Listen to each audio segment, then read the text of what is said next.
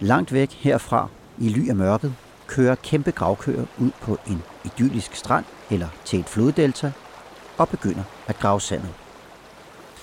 For sand kan være guld værd, hvis man sælger nok af det til de rigtige mennesker i byggeindustrien, som skal bruge meget sand. Rigtig meget sand til beton. Så vi kan anlægge veje og bygge megabyer over hele verden. Ulovlig minedrift af sand kender vi fra Karibien, Afrika og Asien, hvor smukke strande er forsvundet og lokalsamfund og dyreliv er ødelagt. Og alt det her sand, ja, det bliver som sagt til beton, som igen har den uheldige virkning, at det sviner som bare fanden. Byggebranchen er en af de største CO2-udledere overhovedet, og det meste af udledningen kommer fra beton. På den ene side så producerer vi et materiale, som det er svært at undvære. Måske er det svært at forestille sig et moderne samfund uden cement og dermed beton. Men så har man jo så djævlen på den anden skulder, som er CO2-udledningen. Så beton, det har bare et rigtig dårligt ry. Men det er også ret vigtigt, hvis vi vil bygge alt det, vi godt kunne tænke os. Og også når vi ser på FN's verdensmål, som den her sæson af Bygtropolis handler om. Beton har indflydelse på verdensmål nummer 9 om robust infrastruktur, 11 om bæredygtige byer og lokalsamfund, 12 om ansvarlig forbrug og produktion og 13 om klimamål. Og klimamålet her er, at CO2-udledningen skal falde med 45 procent inden 2030. Og især det sidste, det skal vi høre en hel del mere om i det her afsnit af Bygtropolis, hvor vi ser på, hvordan det går med at skære ned på betons CO2-aftryk. I den her podcast skal du blandt andre møde Thomas Ud, der er Head of Sustainability og External Relations hos Aalborg Portland. Hvis du gerne vil bygge mere bæredygtigt, så vil jeg tro, at det her det er den nemmeste og mest effektive måde at få CO2-reduktioner på overhovedet i dag. Og du skal møde Michael Faber, der er professor på Institut for Byggeri, By og Miljø på Aalborg Universitet. Så hvis vi kan reducere med 50 procent om, om 10 år, ikke også, hvis, hvis efterspørgselen den er steget med 100 procent, så, øh, så, er vi, så er vi stadigvæk på den, altså uh, big time på den.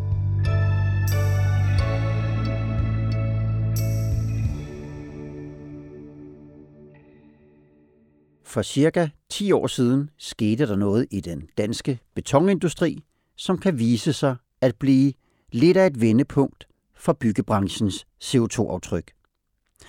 Det vidste man bare ikke dengang.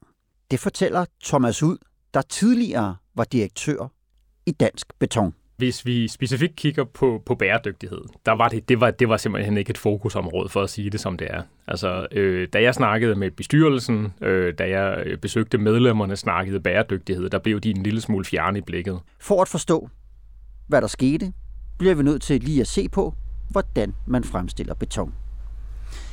Beton indeholder cement, og det er faktisk den, altså cementen, der er den helt store CO2-sønder, fordi den skal varmes op til omkring 1500 grader. I cement brugte man flyveaske, der er et restprodukt fra kulkraftværker. Og da kulkraft så småt blev udfaset, ja, så stod industrien og manglede en vigtig ingrediens.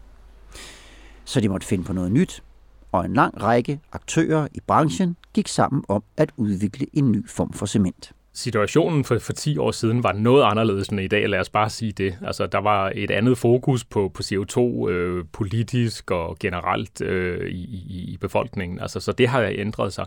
Så dengang, der handlede det simpelthen om, at man skulle finde en erstatning øh, for, for den flyveaske, man stille og roligt kunne se ville blive udfaset. Hvis du har lyttet lidt til Bygtropolis, så sidder du måske og tænker, jamen jeg har da allerede hørt Thomas ud tale en hel masse om beton og CO2. Og det er helt rigtigt. For cirka to år siden, i første sæson af Bygtropolis, der mødte jeg Thomas ud og talte med ham om betons CO2-aftryk i forhold til for eksempel træbyggeri. Og dengang sagde han noget interessant, nemlig at der var forsøg i gang med grøn beton, som kunne nedbringe CO2-udslippet. Og den måde, man gør det på, det er ved, at man går ind og optimerer øh, cementmixet, man går ind og optimerer konstruktionerne, så man kan minimere øh, cementforbruget, øh, betonforbruget, øh, armeringen osv.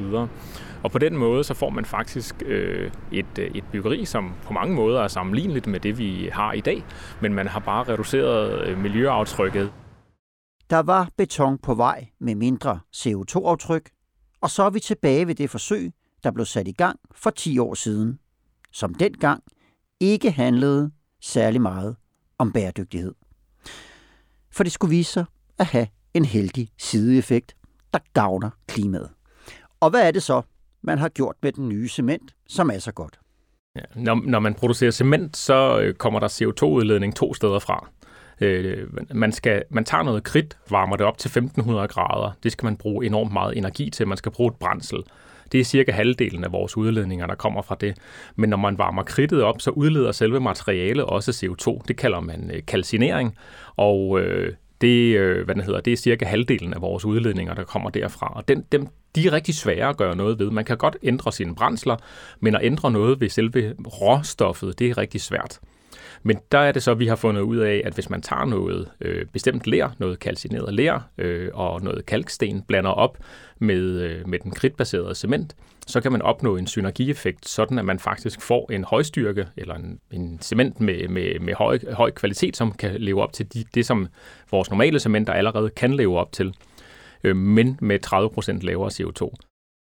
Thomas Ud arbejder i dag som Head of Sustainability og External Relations hos Aalborg Portland. Det er Danmarks største producent af beton, og også den virksomhed i landet, der udleder klart mest CO2. Mere end 2 millioner ton om året bliver det til, og det er faktisk næsten 14 gange så meget som nummer to på listen. Så derfor vil Aalborg Portland virkelig gerne gøre noget ved sit CO2-aftryk.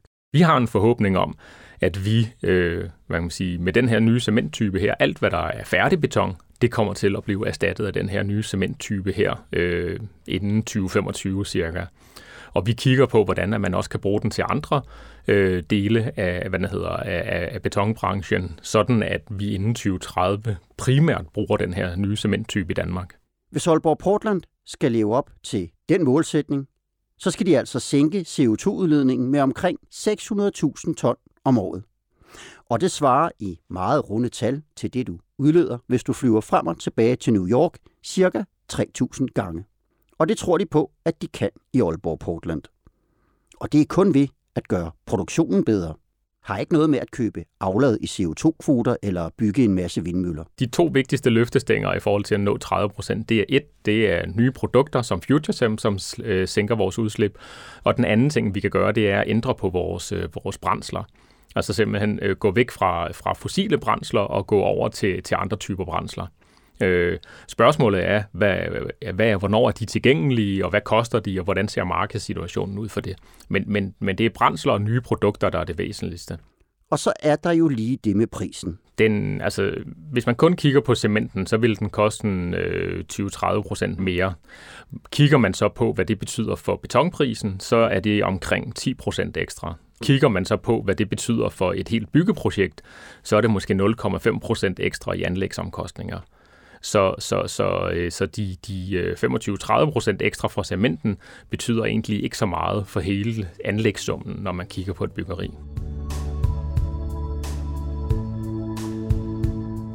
Så det lyder jo som om, at vi er rigtig godt på vej til beton med et noget mindre CO2-aftryk, end vi har i dag. Men er det nu også så godt? Det spurgte jeg Michael Faber om. Han er professor på Institut for Byggeri, By og Miljø på Aalborg Universitet. Jeg synes bestemt, at, uh, at der er grund til at være optimistisk i den forstand, at, uh, at, at vi jo kan se, at, uh, at industrien de flytter sig og øh, de kommer op med nye måder at gøre tingene på, som har en, øh, en, en markant reducerende effekt i forhold til udslip af CO2. Men der skal altså mere til end bare en ny cement, mener Michael Faber. For man skal se på hele værdikæden. Fra bygherren får en løs idé under bruseren, til borgmesteren klipper den røde snor og skænker champagne. Men så kan det til gengæld også lade sig gøre. I 2019 kom der en ny europæisk rapport bestilt af EU-kommissionen, der ser på, hvordan betonindustrien kan leve op til målene i Paris-aftalen og nå en reduktion på 80 procent inden 2050. Man kan nå næsten i mål i forhold til Paris-aftalen, når vi kigger på betonkonstruktioner. Hvis man, hvis man øh, virkelig kigger på alle de her øh, led i værdikæden. Og hvad Michael Faber han mener med næsten, det skal vi nok vende tilbage til.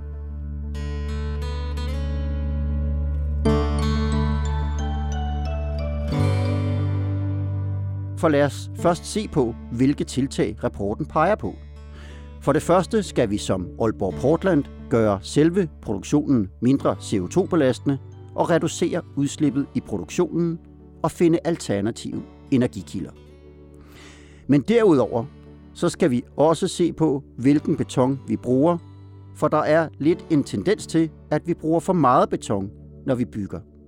Og så er der en tendens til, at vi nogle steder bruger en alt for stærk beton. Det, der viser sig, det er, at, at hvis man bruger øh, øh, beregningsmetoder, ikke engang øh, nødvendigvis øh, super nye, det er beregningsmetoder, som man har haft i flere år, øh, så vil man kunne reducere ganske kraftigt øh, i det materialeforbrug, der er nødvendigt for at kunne realisere bygningerne. Altså man kan, man kan simpelthen regne sig frem til en væsentlig materialebesparelse. Hvis vi kigger lidt øh, mere øh, bredt ud over det europæiske landskab og i resten af verden, så bruger man helst ikke alt for meget tid på, at regne på konstruktionerne. Øh, så bruger man hellere lidt mere materiale. Og øh, der er også en tendens i branchen igennem øh, mange hundrede år, at, at man hellere vil bruge lidt for meget materiale for at være på den sikre side.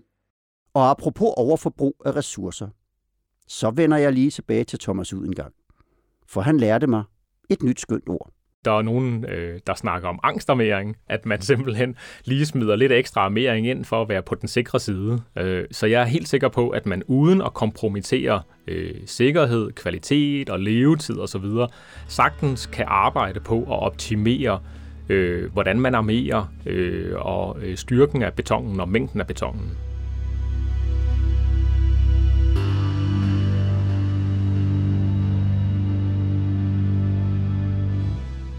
Så vi skal altså smide livrem og seler og af med angstarmeringen, og så skal vi aktivere hele værdikæden.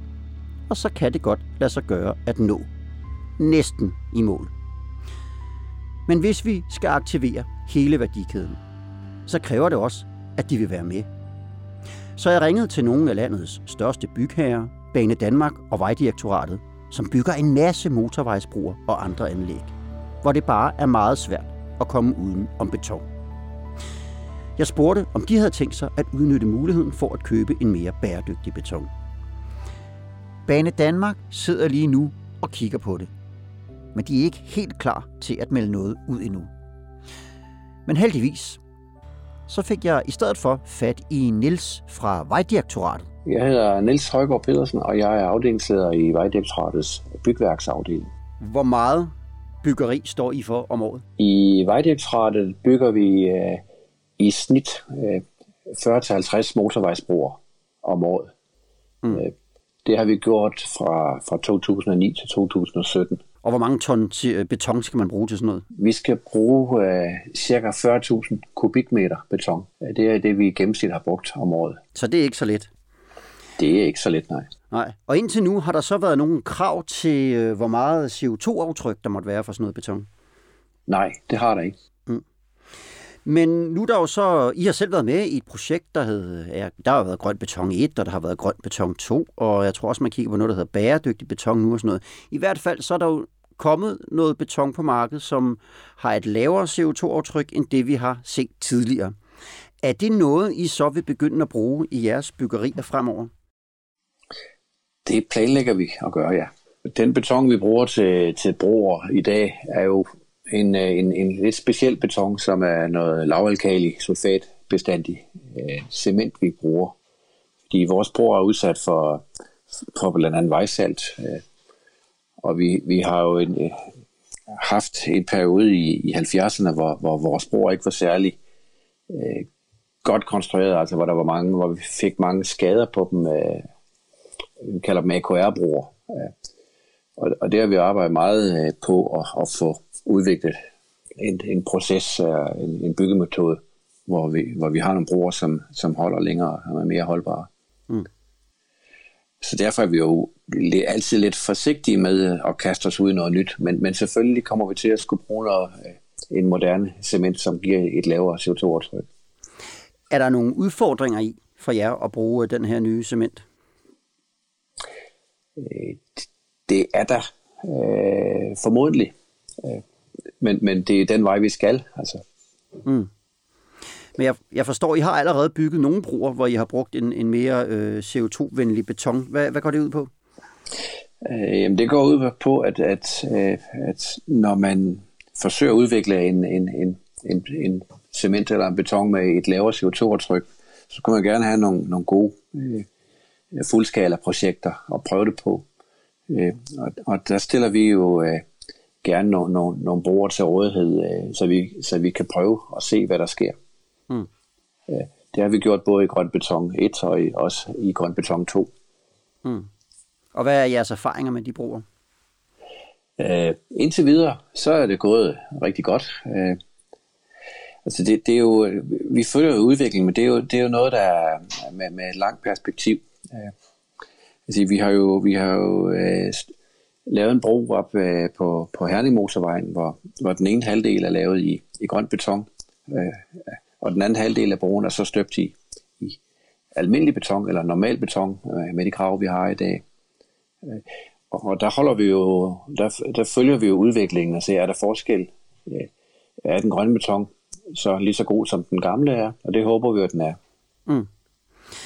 Øhm, hvor, altså, de krav, I så kommer til at stille til jeres betonbyggeri fremover, CO2-krav, hvad, hvad er de helt præcist? Jamen, vores, vores krav er, at, at vi skal reducere CO2-aftrykket med 70% i forhold til, til 1990.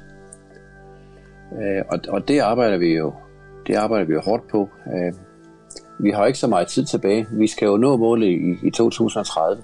Så her i Vejdirektoratet er det i hvert fald åbne over for de nye betontyper, og hos Aalborg Portland, der synes de bare, at vi skal få sat skub i udviklingen. Vi vil jo enormt gerne ud øh, med de her nye cementtyper, og vi kigger faktisk også på, hvordan vi kan komme endnu længere. Øh, hvad det hedder. Men det kommer til at, det kommer til at koste noget, øh, og det skal der selvfølgelig være en villighed til at, øh, at betale for. Øh, men omvendt så kan vi altså også være med til at levere nogle af de nemmeste og mest effektive reduktioner i, i, i byggeriet. Øh, så, så, så efterspørgsel er vigtig. Og lige nu her, der sidder politikerne og forhandler, og forhandler om en pakke om bæredygtigt byggeri. Øh, og der argumenterer vi for, at man skal have nogle CO2-krav ind i, øh, i øh, bygningsreglementet. Det håber vi meget på.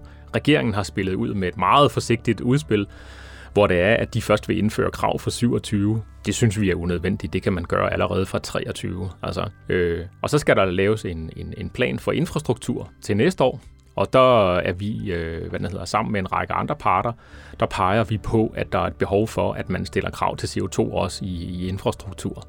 Så, så hvis man med regulering og med offentlige udbud kan være med til at stimulere en efterspørgsel, så er jeg også sikker på, at det kommer til at have en effekt øh, i, i resten af byggebranchen.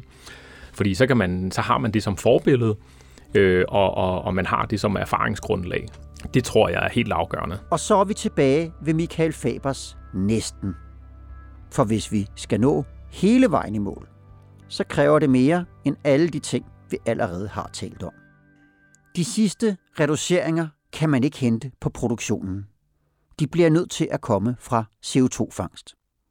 Og det er allerede noget, de ser på hos Aalborg Portland firkantet fortalt, så gør man simpelthen det, at man sætter et, et slags filter på sin øh, skorsten, så, så opsamler man CO2'en, og så med den CO2, så kan man gøre to ting med den. Den ene ting, det er, at man kan proppe den i, øh, i undergrunden, man kan lære den, øh, og det kan man gøre i gamle oliefelter.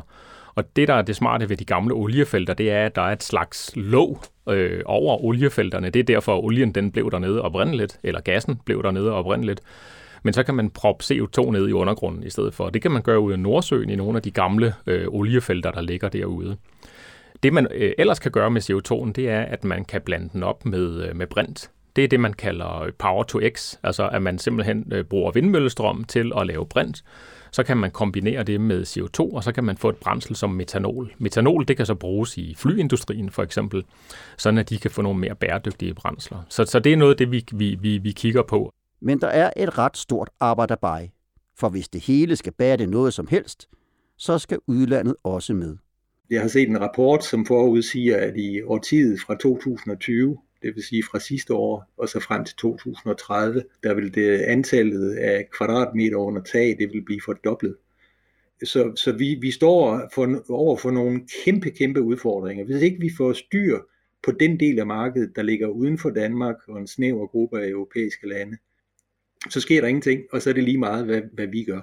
Vi er nødt til at kigge på de lande i verden, hvor at de store byggerier, øh, de pt. bliver gennemført.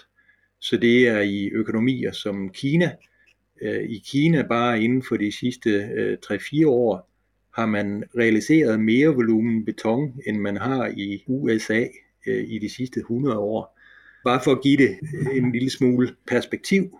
Øh, når vi så kigger på, hvor, hvor sker der så noget øh, i næste omgang, så ser vi på Asien øh, i større sammenhæng, Indien, Pakistan, vi ser på det afrikanske kontinent, hvor der kommer til at ske efter prognoserne et af de største byggebooms, som er forestående.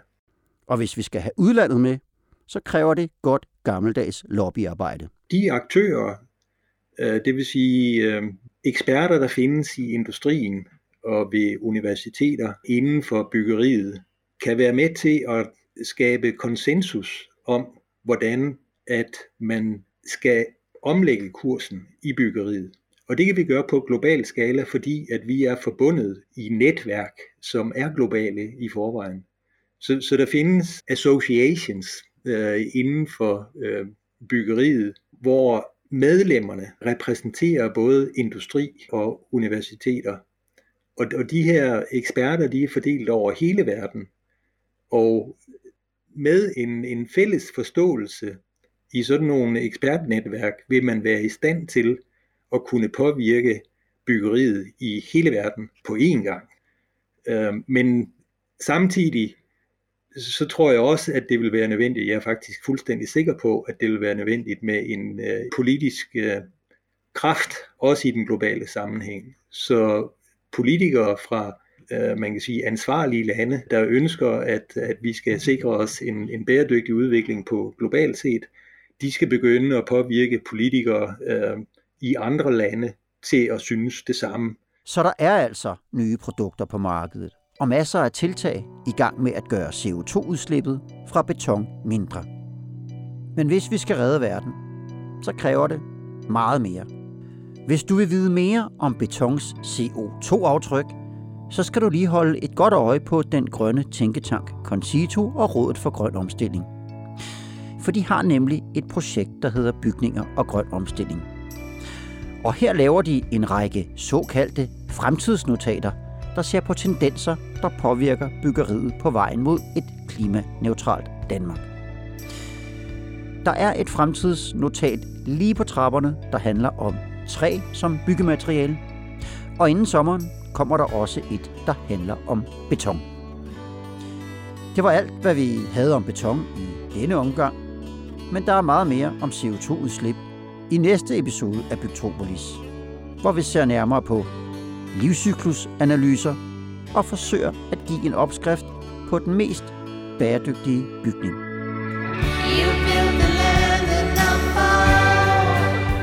Podcasten Bygtropolis er produceret af Morten Olsen og Munk Studios i samarbejde med Bare Rådgivning og med støtte fra Lokale- og Anlægsfonden og Grundejernes Investeringsfond. Musikken er komponeret og produceret af Martin Grønne, og Mathias Hav stod for lyddesign. myself